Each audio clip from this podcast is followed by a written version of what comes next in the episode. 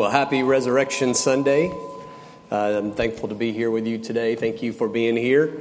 We are in Acts chapter 13 today. So, as you find your place, or you already have your place there, uh, let me uh, tell you that um, one of the purposes that I had in uh, going to India this past year was, as I've told you, to preach through the Old Testament. And in that process, I have the opportunity to help these pastors understand the context in which Christ is fulfilled in all the scriptures. And that was new information to these brothers who were pastors of churches. Um, and so, as we preach through the 39 books of the Old Testament, Every book that we got to, we wanted them to, to grasp and understand and see very clearly the web or the, the thread, as we might say, of redemption that runs through the Old Testament pointing to Christ. You might have heard people say that Jesus is the promise keeper. Matter of fact, uh, author and pastor Mark Dever uh, summarized the book of the, the books of the Old Testament and the New Testament into two books, kind of books that are summary books, and he entitles them Promises Made for the Old Testament and Promises Kept for the New Testament. That's how you summarize the whole Bible. That God's promises were made throughout 39 books of the Old Testament, and that in Jesus and then what follows, the promises we see are kept in Christ. So much so that we sing the hymn of 1886 written by Russell Kelso Carter, standing on the promises of Christ my King. Through eternal ages let his praises ring. Glory in the highest I will shout and sing, standing on the promises of God.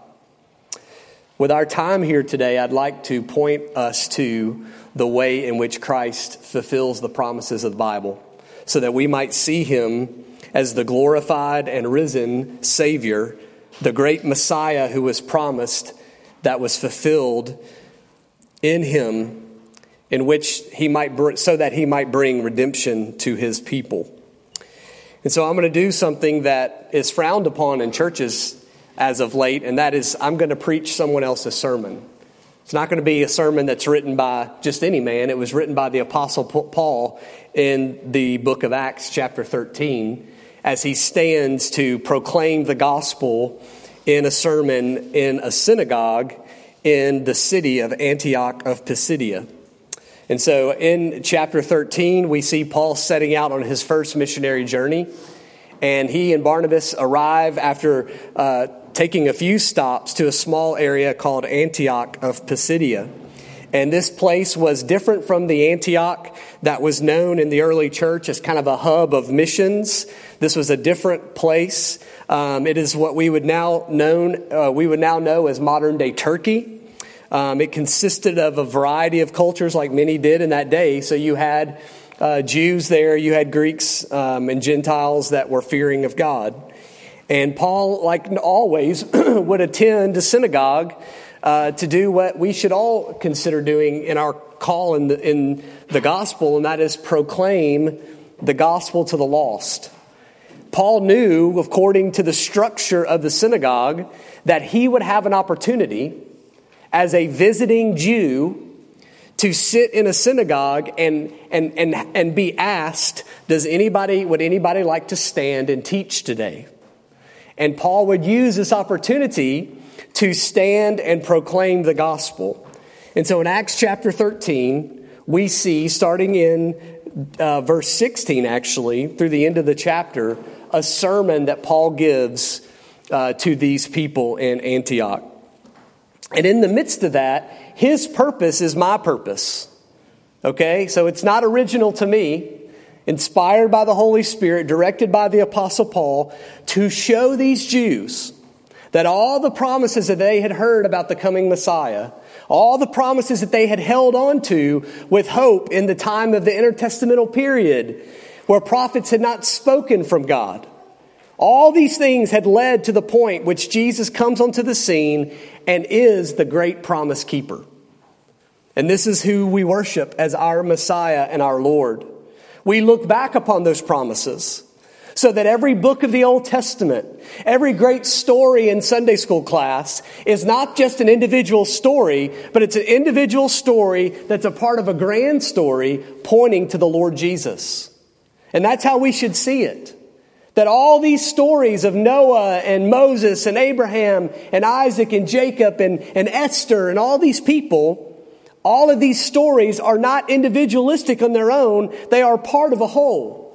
So that we can see the, the woven tapestry of redemption that the Lord had begun before time began in his writing and planning and carrying forth of the great salvation for his people.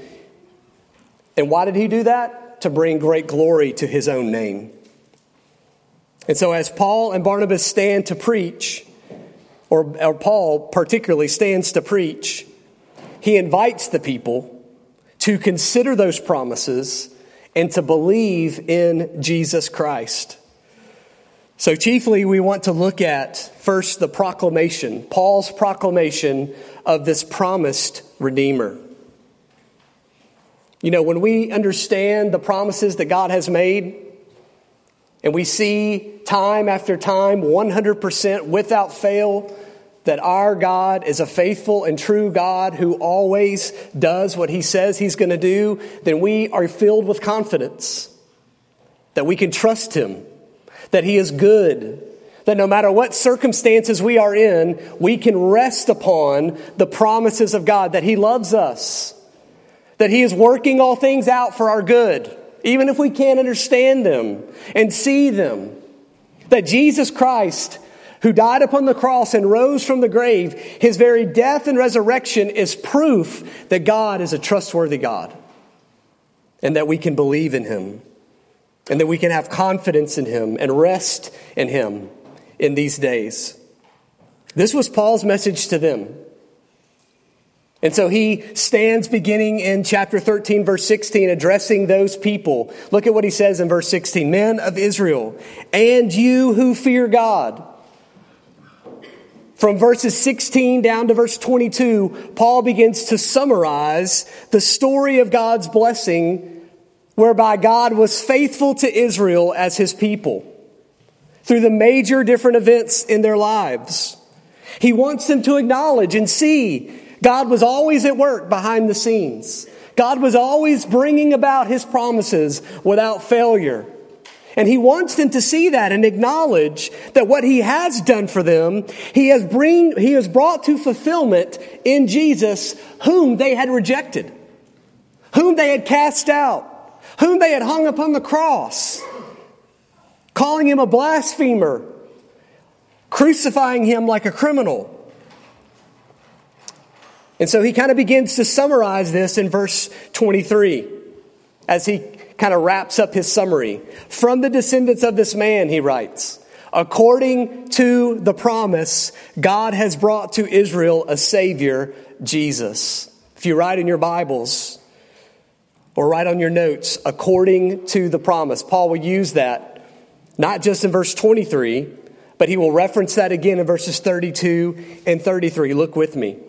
And we preach to you the good news of the promise made to the fathers. That God has fulfilled this promise to our children in that He raised up Jesus. As it also was written in the second psalm, You are my son, today I have begotten you. Paul wants them to see with the reiteration of the same word over and over again, Jesus did not just not come, Jesus came as a part of the grand plan of God. And so, what I'd like to do with you this morning as we begin is go a little different direction from Paul and, and kind of focus on a few verses whereby Jesus fulfills the promise. For example, Genesis chapter 3, verse 15. One of the very first promises that God was doing something for redemption. Why in Genesis chapter 3, uh, chapter 3, verse 15? Because in that chapter where sin is acknowledged, where rebellion comes upon the scene, we need hope in that moment. So that we don't lose despair or fall into despair and lose hope, Jesus in that moment is revealed in Genesis chapter th- uh, 3, verse 15. The promise is made I will put enmity between you and the woman, and between your seed and her seed, and he shall bruise you on the head, and you shall bruise him on the heel. This great promise of, of a Messiah who would come, a, a one who would crush the very head of the snake, who would gain victory over the efforts and the attacks of Satan himself, bringing victory for those who had fallen under his spell, who had fallen under his temptation and under the slavery of sin. Now, we don't understand exactly how that was communicated, but that began the thread of hope. That began the thread of hope, whereby Jesus was proclaimed in Genesis chapter 3. Then we move to Genesis chapter 12, where God calls Abraham, I will bless you. He says, He says, I will bless those who bless you, and I will curse those who curse you and in you the families of the earth will be blessed. Well, how will the families of the entire earth be blessed through Abraham? Well, ultimately, or, or, specifically, we see that the, the, the, way in which the people of, uh, of, of Abraham's lineage, the people of Israel, would so glorify God and so reflect Him in holiness, then they ultimately would be this uh, reflection of God's glory and love in the world. So the nations that they came in contact with should have seen and experienced the love of God, the grace of God that God had shown Israel, and that being reflected upon the people of Israel, that would be reflected upon the nations but we know that that didn't always happen because what eventually happened? Israel just became like the nations. And so there had to be more. So we even read that promise to Abraham and we long for something more because ultimately the families of the earth can only be blessed in Jesus when he provides a salvation that extends to all the earth for those who would believe. Genesis chapter 17, again, God establishing the covenant with Abraham, telling him that your descendants after you throughout the generations that would go, they would join with him in an everlasting covenant to be, God would be to them their God. That they would have a relationship, that they would have intimacy. And that intimacy and that relationship extends on to all people who believe and trust in the Lord Jesus Christ. For Him to be our God is to, to have ownership or relationship with Him. And how do we have ownership or relationship with God? How are we united with Him? The Bible teaches us that it's through Christ that we have that relationship. And finally, in Psalm 89, a psalm of a promise to King David, the promise that, that God would establish the descendants of David forever, and his throne would be as the days of heaven. Well, how does David have an everlasting throne unless someone who sits upon the throne is an everlasting ruler? And therefore, the everlasting ruler that would sit on the everlasting throne of David had to be God in the flesh coming from the line of David and yet living for all eternity, that is the Lord Jesus Christ. These are the promises kept. Paul gives his own highlights showing the redemption. We won't look at those. You can read the story later. But I want to focus on kind of the climax of this, verses 28 through 31 where Paul lays out for us then the revelation of Jesus Christ that we would call, and as Paul calls, the good news. Because God is a promise keeper and he fulfills all these things in Christ, then Paul says, let us then look at the one who has fulfilled these promises. Let us look at the good news of the promise. This is what he calls it The good news of the promise. What is the good news? What is the gospel? Paul tells us if you need to understand, friend, what is the gospel? The gospel is not your testimony. The gospel is not what Jesus has done for you. Because that would just be good news to you, not good news to everyone. The gospel is the very fact, the very reality, and the very history of what, what was accomplished and purposed in the person of Jesus Christ. So I have five pillars of the gospel that you need to understand. And I wouldn't say you don't need to just understand it and you don't need to know it. You need to believe it. Number one, that he was the sinless Christ, that he was sinless. In verse 28, I'll start there. And though they found no ground for putting him to death, they asked Pilate that he be executed. Now, we know most specifically that what Paul is referring to is that Jesus had no business being on the cross. He was hung between two criminals that deserved to be there. He was chosen instead of a murderer, Barabbas, who should have been there in his place. But there Jesus is, the innocent rabbi, the innocent teacher, but more importantly, the innocent Son of God. He was sinless in every way. And we must understand this because we then can see the beauty of the cross, that in the cross, Jesus is hanging for our sin, not his own sin. In our guilt and shame, not in his own. And Jesus has to be sinless because if we deny the sinlessness of Christ, then we begin to deny the very fabric of what Jesus accomplished. Think about it. If we deny Jesus' sinlessness, we are then denying his deity.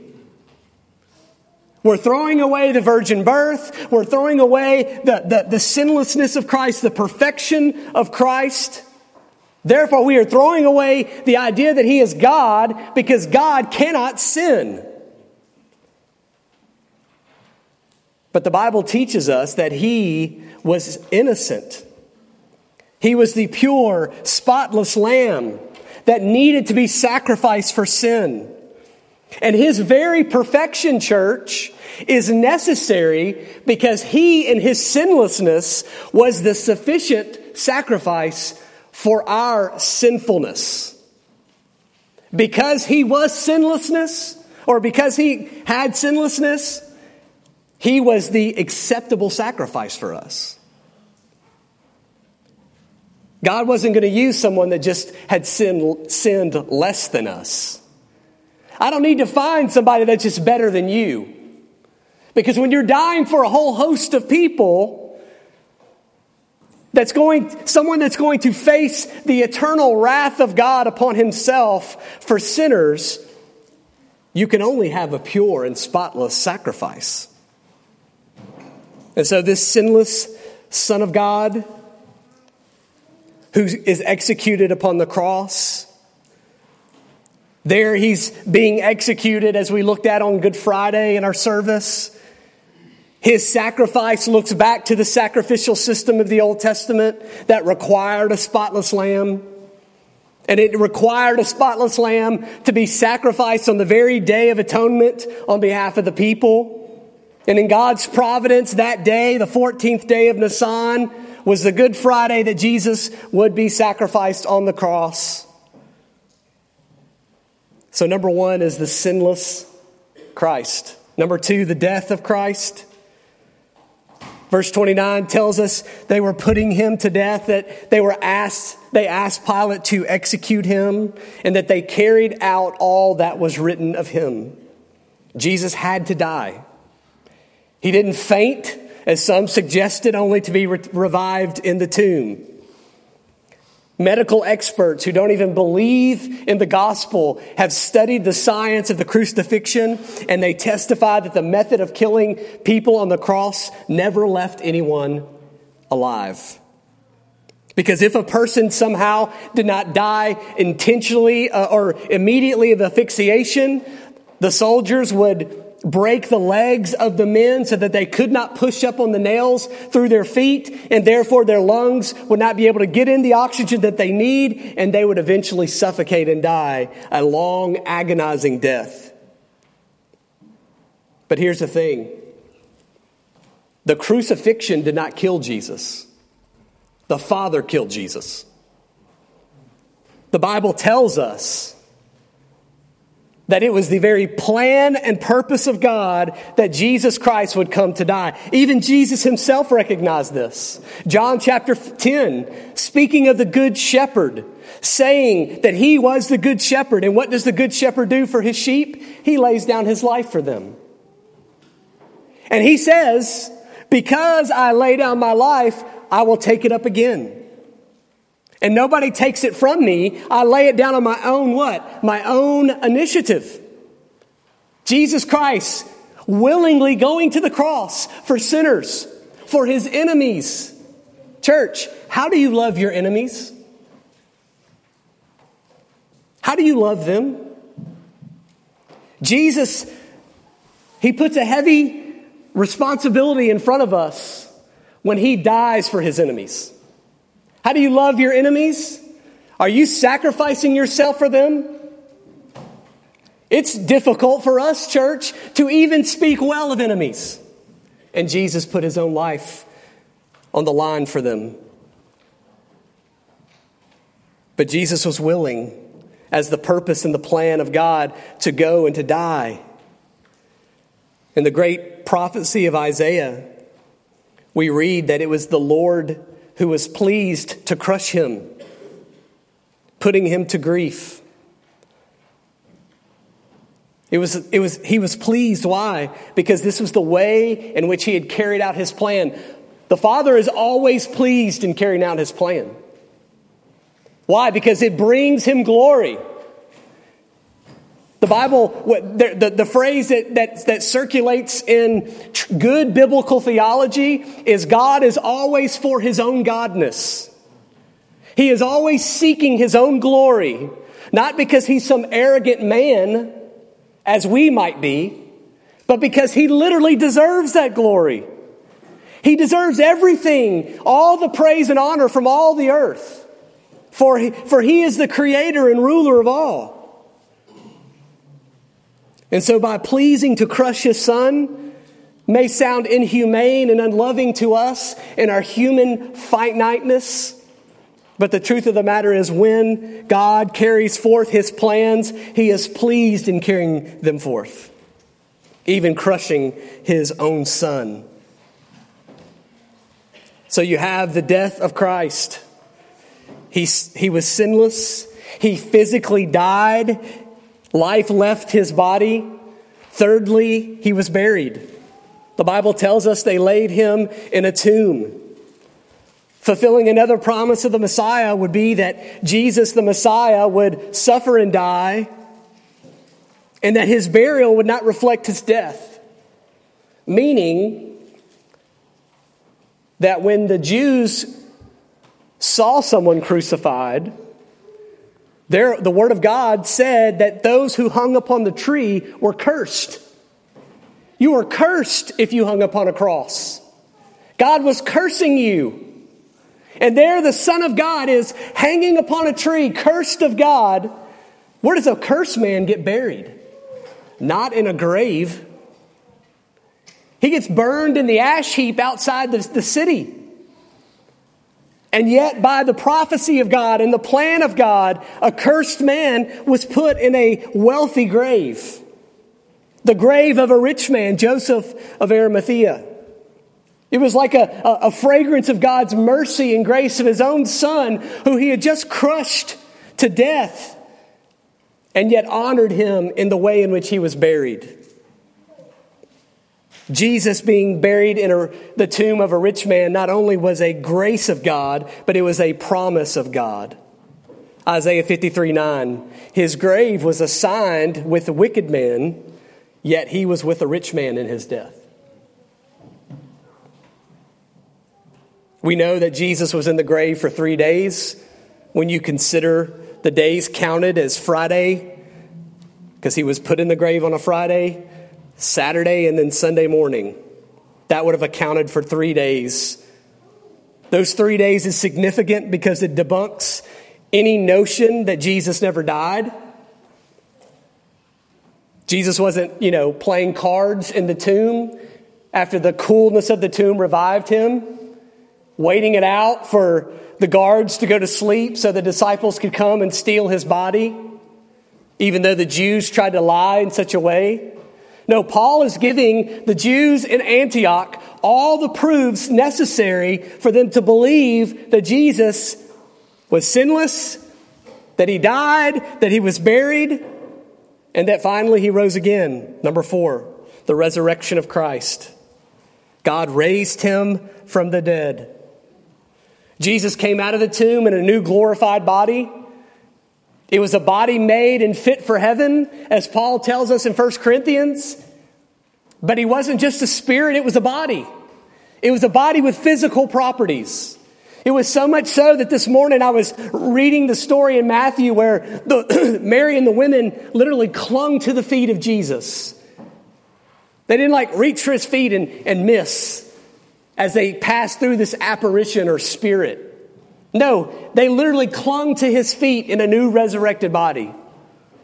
And that gives us hope, right, church? As we consider our frailty, as we consider our weakness, as we consider our sickness and disease, that that glorified body is not only a, a, a, reflection of what God does by giving us new life, but it's a reflection of what God will give us in our resurrection when we trust in Him. But in his resurrected state, rising from death, he proves that he is the victor. That death would not hold the Lord to any type of slavery. No one is the master over the Lord, the Lord is the master. Sin could not hold him, death could not hold him, Satan could not tempt him. The resurrection proves that he is truly the warrior and the king that he was promised to be. And lastly, and we don't, we don't talk about this one as much, but an important aspect that Paul mentions the sinlessness of Christ, the death of Christ, the burial of Christ, the resurrection of Christ, but the witnesses of the risen Christ. That people saw him. The Bible tells us that over 500 people for over 40 days saw the risen Christ. They knew he died. You remember on the road to Emmaus, the disciples who were talking about it, and they meet Jesus and they don't know it's Jesus. And the two disciples are shocked that Jesus acts like he doesn't know what had happened to this man, Jesus. They're like, You didn't hurt? You haven't heard about this? Because it was so well known, because Jesus was the troublemaker, he was the blasphemer. The crowds had gathered around before his crucifixion, crying out, Crucify him, crucify him.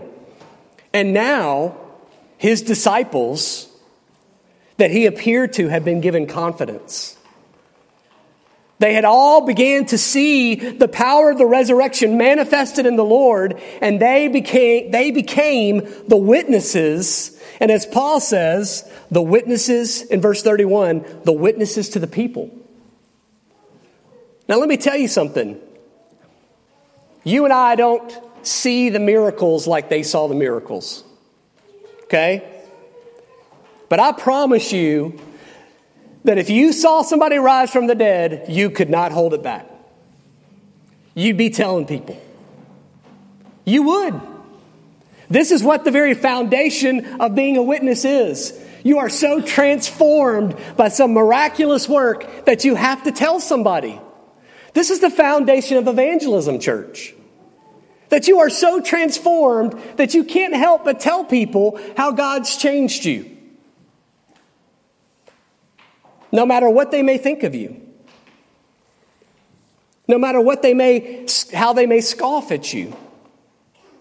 The Lord brings about transformative work because of the promise of the, of the cross, because of the fulfillment of the cross.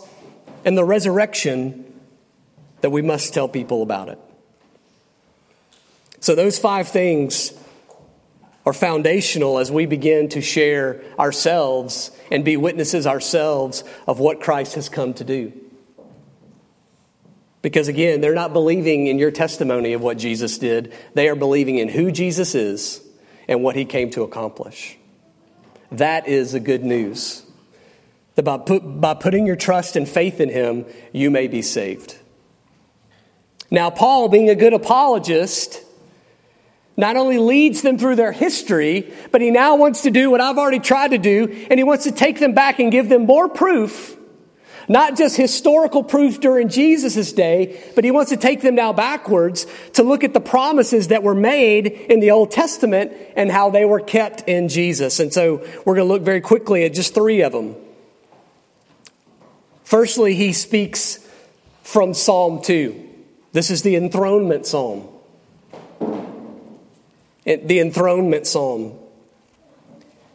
If you look back in verse 32, he says, We preach to you the good news of the promises made to the fathers, that God has fulfilled this promise to our children, and that he raised up Jesus. And now, from this point forward, he's now going to verify through the Old Testament the proof that is needed to see that Jesus was promised as the risen Messiah. And the first quote is from Psalm 2. As I said, it's an enthronement psalm.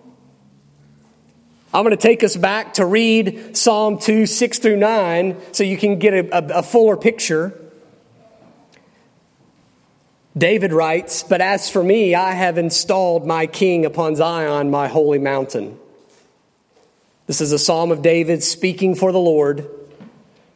As for me, I have installed my king upon Zion, my holy mountain. I will surely tell of the decree of the Lord. He said to me, You are my son. Today I have begotten you. Ask of me, and I will surely give the nations as your inheritance, and the very ends of the earth as your possession. You shall break them with a rod of iron, you shall shatter them like earthenware. This psalm would be read at the uh, coronation uh, ceremonies it was a, a, a, an important reminder of the Davidic line that would find great comfort and power and strength in the Lord as they ruled over God's people. But as we see through what we call progressive revelation, Paul helps us make the connection that Psalm 2 is not just about David, it's about Jesus.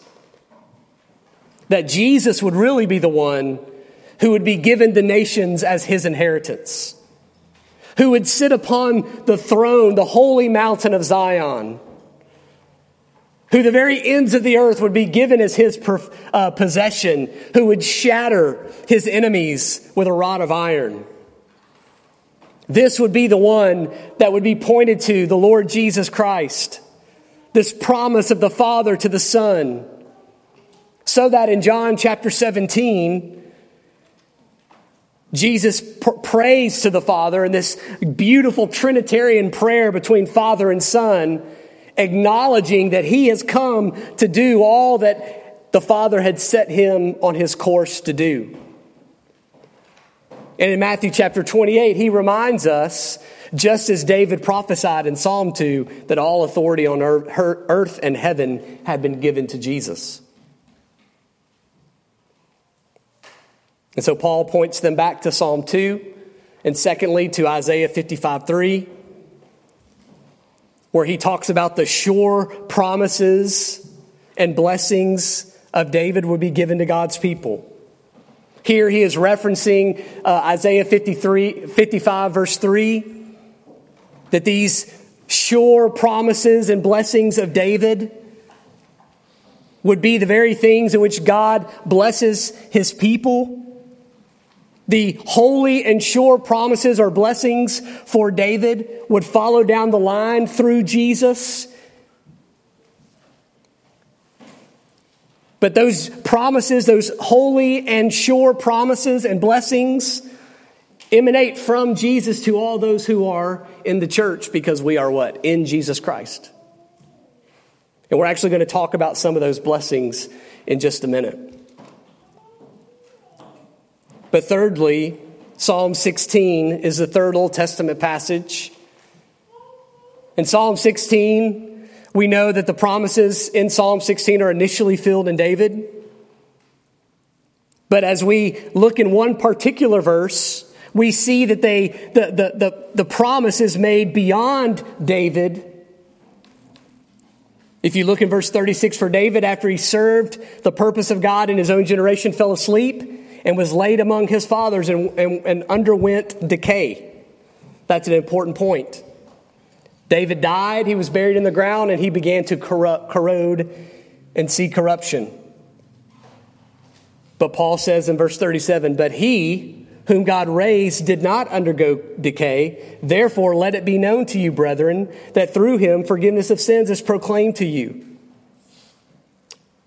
Why is he saying this? Because in verse 35, he quotes Psalm 16, which was initially made to David, but then went beyond David to Jesus when it says, You will not allow your Holy One to do what? Undergo decay.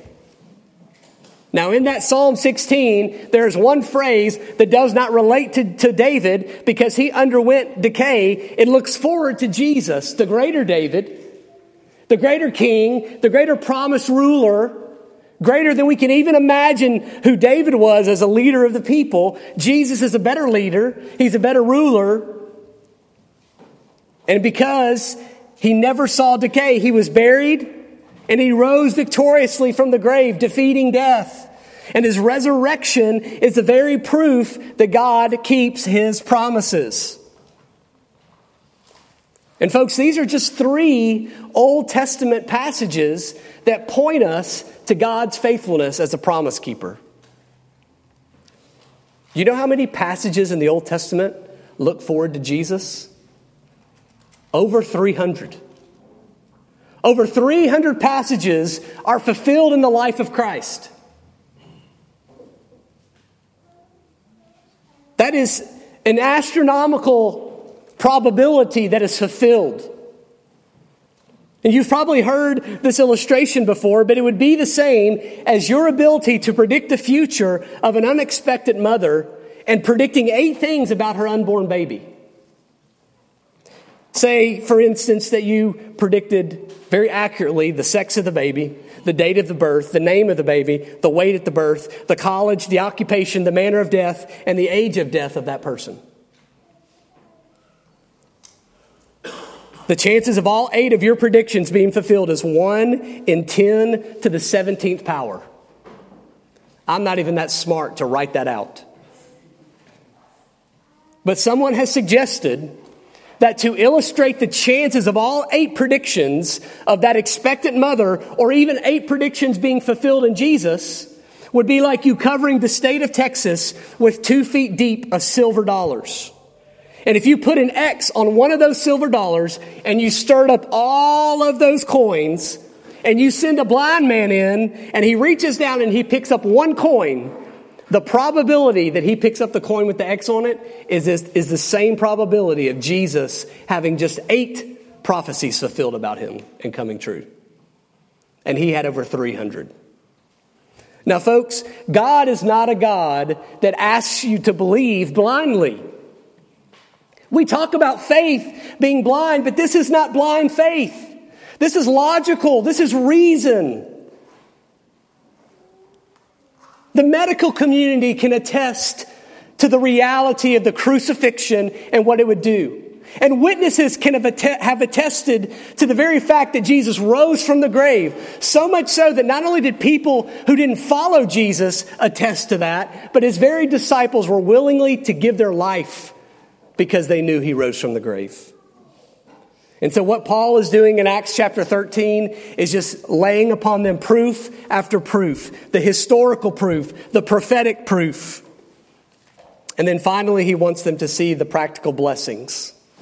And these are the holy and sure blessings for David that look forward to Christ, that are our practical blessings as people who trust in him. Now, I want you to be very I want you to listen very closely In verse 38, he writes, Therefore, let it be known to you, brethren, that through him forgiveness of sins is proclaimed to you.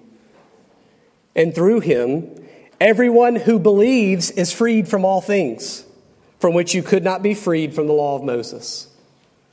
Now, he's speaking to Jews, and he's telling them that freedom from sin, which, by the way, if your translation is like the New King James, you have a more accurate word there because the word is they are justified. You cannot be justified from the law of Moses or through the law of Moses, but you can be justified by believing in Jesus. And so I want us to, to, to believe or to understand at the very outset that so many people in churches today sit in the pews and call themselves Christians because they know the story of Jesus, but they don't believe in Jesus. He's not their Lord and Savior. He's not their Redeemer and, and, and King. He's simply a means to an end for a spiritual eternity. And that's not salvation. That is what we call false conversion. You cannot just know the stories of the Bible and be saved. The Bible calls us to surrender all. Jesus told his disciples, if you want to be my disciples, deny yourself, take up your cross, and follow me. So please, let me, let me beg and plead with you this afternoon that knowing the story of Jesus, knowing even those five points and going, yeah, man, I think that happened. I think Jesus died. I think he was sinless. I think he died. I think he was buried. I think he rose again. And I think people saw him rise again. It doesn't matter if you just know that. But to believe it is to to understand that only Jesus Christ can save you, that He's your only hope, that He's your only way of, of salvation, that you yearn and long to, to trust Him. And when you do, when you don't just know these things, but, but they, they literally transform you, you will receive the practical blessings of redemption. If you believe, through everyone who believes, you receive these two things, and I'll be done. Number one, forgiveness. Let it be known to you, brethren, that through him forgiveness of sins is proclaimed to you. One way in which Jesus set himself apart from all other teachers in all of history in displaying his, uh, uh, uh his knowledge and understanding of God well, other teachers could teach the knowledge and understanding of God. But Jesus set himself apart when he told people to their face, Your sins are forgiven. Only God can forgive sins. And Jesus looked at the woman, the sinning woman, at the house of the Pharisee as they sat, and, and she humbled herself and she wiped Jesus' feet with her hair. And she looked at, he looked at her and he said, Your sins are forgiven. And when Jesus is, uh, was in the crowded room and, and the friends lowered their paralytic friend down by the mat because they could not get to Jesus, he tells them, Friends, your sins are forgiven. Only God can forgive sins. So much so that the Pharisees asked the question Who is this man that even forgives sins? This man is Jesus, church. The promised Messiah who gives life, gave his life to remove the guilt of stain and sin. This is the promise of God. God says, I, even I, am the one who wipes out your transgressions for my own sake. I will not remember your sins. This is the promise. When you trust in Christ, the blessings is that he will remember your sins no more.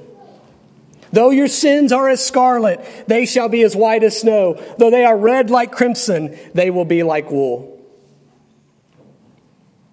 You receive the blessing of forgiveness of sins, not because God chooses to ignore your sin. He remembers your sin no more because they have been paid for. The wages of sin is death, and Jesus paid that debt. And you know what's interesting? We, we always hear of, of the, the, the, the analogy or the illustration about, you know, you go to, uh, you speed and you get a, a ticket and, and because you, you get this ticket, some, the judge is going to uh, call you to pay that you owe that debt. And we say, well, Jesus comes in and he pays the debt for you, right?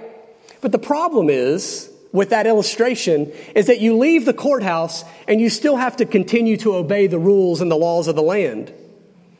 But Jesus, in his forgiveness, and as we get to his justification, he is perfect for us. So that when we leave the courtroom, we're not called to now obey and be perfect day by day so that we can uh, accumulate some form of legal standing before God. Jesus is perfect for us every day. Every day we rest in the justified work of Christ. In His righteousness, we've been given these things. So you cannot disconnect the truth of forgiveness and secondly, justification. Because you are justified, because you are made right legally before God, no longer guilty, you are justified in Christ. And as long as you are in Christ, which by the way is for all eternity, God will never call you guilty. Because Christ is perfect in his righteousness. And so one author defines righteousness or justification, excuse me, as God's gracious legal verdict in respect to those who believe in Christ, forgiving their sins and declaring them righteous through the imputation of Christ's righteousness. Imputation simply just means swap. You receive the righteousness of Christ's perfection, and Christ takes upon himself the sinfulness of your, of your sin and the weight of your sin. And so these two blessings occur not for the whole world, okay? This is where we get into the lessons of atonement. This is for those who believe. This is for those who surrender all to Christ trusting in Him fully. The very fabric of the Reformation was solus Christus. In Christ alone do we find salvation. Not in Christ and the Roman Catholic Church. Not in Christ and my good works. Not in Christ and my church attendance. In Christ alone will I receive the blessings of salvation because He has given this gift of grace to me. He alone is our source. And by faith, then, we come to Him. We repent of our sins and we trust and believe in Jesus alone. So, as we conclude this today, we call ourselves to evaluation. I, as your pastor and leader, call you to evaluate your heart. Have you trusted in the risen Christ for your sin, for your salvation? Have you trusted that He has paid the penalty for your sin? Have you, have you been willing to turn from those things that dishonor Christ and by faith say, I surrender my life to you. What you call me to do, how you call me to live, by faith I come to you, trusting in you fully to be the source of my salvation. This was the message that Paul preached throughout the early church lands. Paul said in Acts chapter 20, he testified to Jews and Greeks repentance toward God and faith in our Lord Jesus Christ. Friend, I hope that you have trusted in him. I hope that you understand these pillars of the gospel as Paul described and have believed in him. I hope you find confidence if you're a believer in Jesus that God is a faithful promise keeper and that you worship him as such. Let's pray. Father, we pray now